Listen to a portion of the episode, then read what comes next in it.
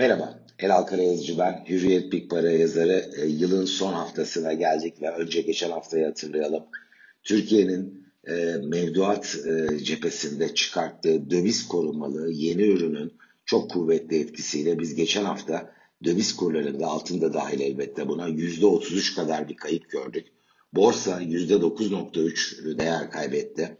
Cuma günü yaşadığı %4.7'lik yükselişe rağmen Perşembe gün sonunda borsada da %15'e yakındı kayıplar.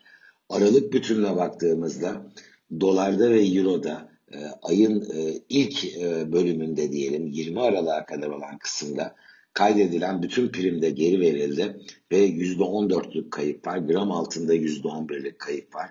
Yıl bütününe baktığımız zaman dolar yine de %48 değer artışıyla geleneksel yatırım seçenekleri içinde zirvede onu %41'e yakın primli altın izliyor. Borsa, borsada sene başına göre olan değer artışı %28'e gerilemiş oldu. Geçen hafta yaşanan kayıpla. Kısa kısa hızlı hızlı gidelim. Yeni ürün. Yeni ürün bir kere vade problemi olmayan. Ben ister bir aylık yaparım, ister üç aylık yaparım. Zaten bu stok bir tasarruf benim için diyen ve Türk lirasında duran tasarruf sahipleri adına gayet cazip. Neden? Çünkü hem TL bazında biz geçen hafta faiz oranlarının e, mevduat cephesinde yukarıya gittiğine şahit olduk. %17-18'de işlemler geçmeye başladı.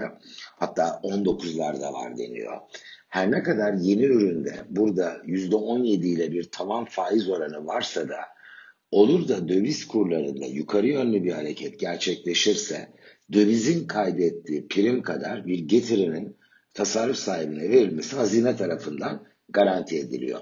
Şimdi bu yönüyle TL'de mi kalalım, yeni ürüne geçerek mi TL'de kalalım?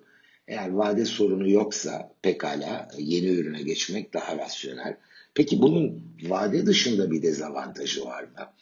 Eğer bir tasarruf sahibi döviz cephesine e, varlıklarını, finansal varlıklarını yönlendirdiyse ve döviz kurlarındaki hareketleri izleyip alım satım yapıyorsa şimdi 3 ay boyunca dokunmayacak olmak e, işte şuraya yükseldi buradan satayım şuraya düşünce alayım gibi stratejileri uygulayanlar adına elbette bir işlem yapamama maliyeti yaratacak.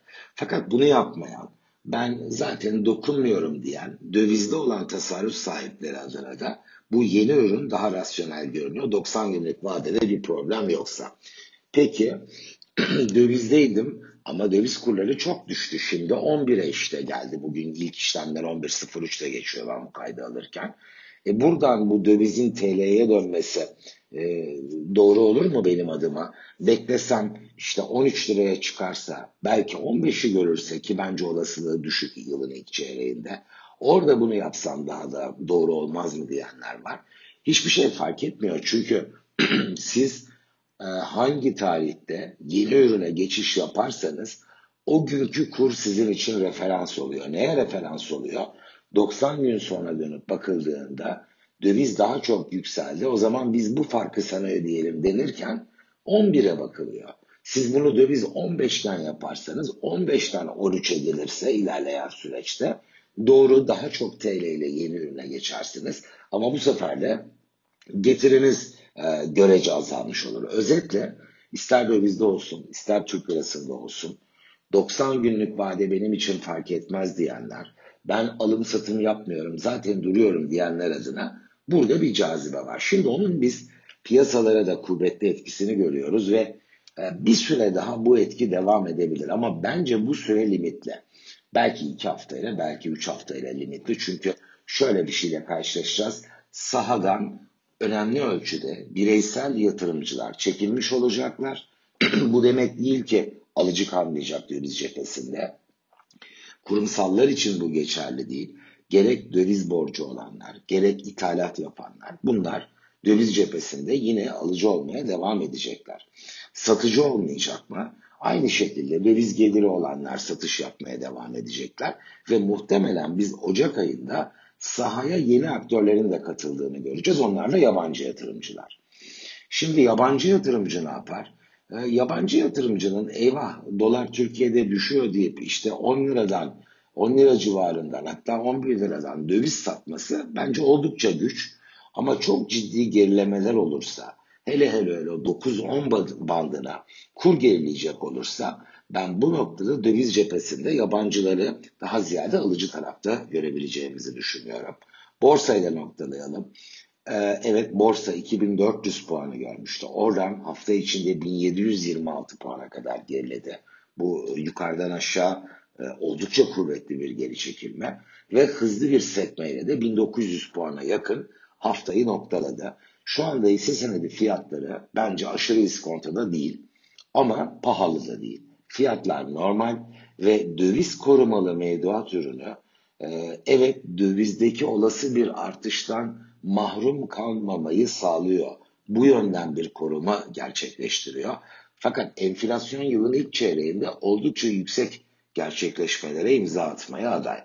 Bazı analistler 3 aylık enflasyonu yıllıklandırılmış değil kastım %15 olacağını düşünüyorlar. %20'yi bulabileceğini düşünenler var.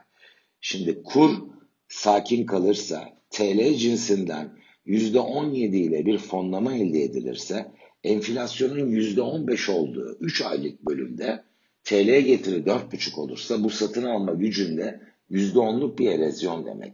Özetle enflasyondan korunma ihtiyacı sadece gündemde bir süreliğine geri plana atılmış oldu. Bence bir süre sonra biz yeniden bunu konuşmaya başlayacağız. İşte o noktada da ben borsanın e, hele de bir geri çekilme yaşayacak olursa var olan bilgi setiyle en noktasını da 1600 puan civarı olarak görüyorum ama bunun da bence ihtimali düşük. E, enflasyondan korunmak adına ben borsanın e, halen etkili bir alternatif olduğunu ve yılın ilk çeyreğinde Türk lirası mevduat mı borsa mı dendiğinde ilave iskontolarda görürsek borsanın daha tercih edilebilir noktaya geldiğini düşünüyorum.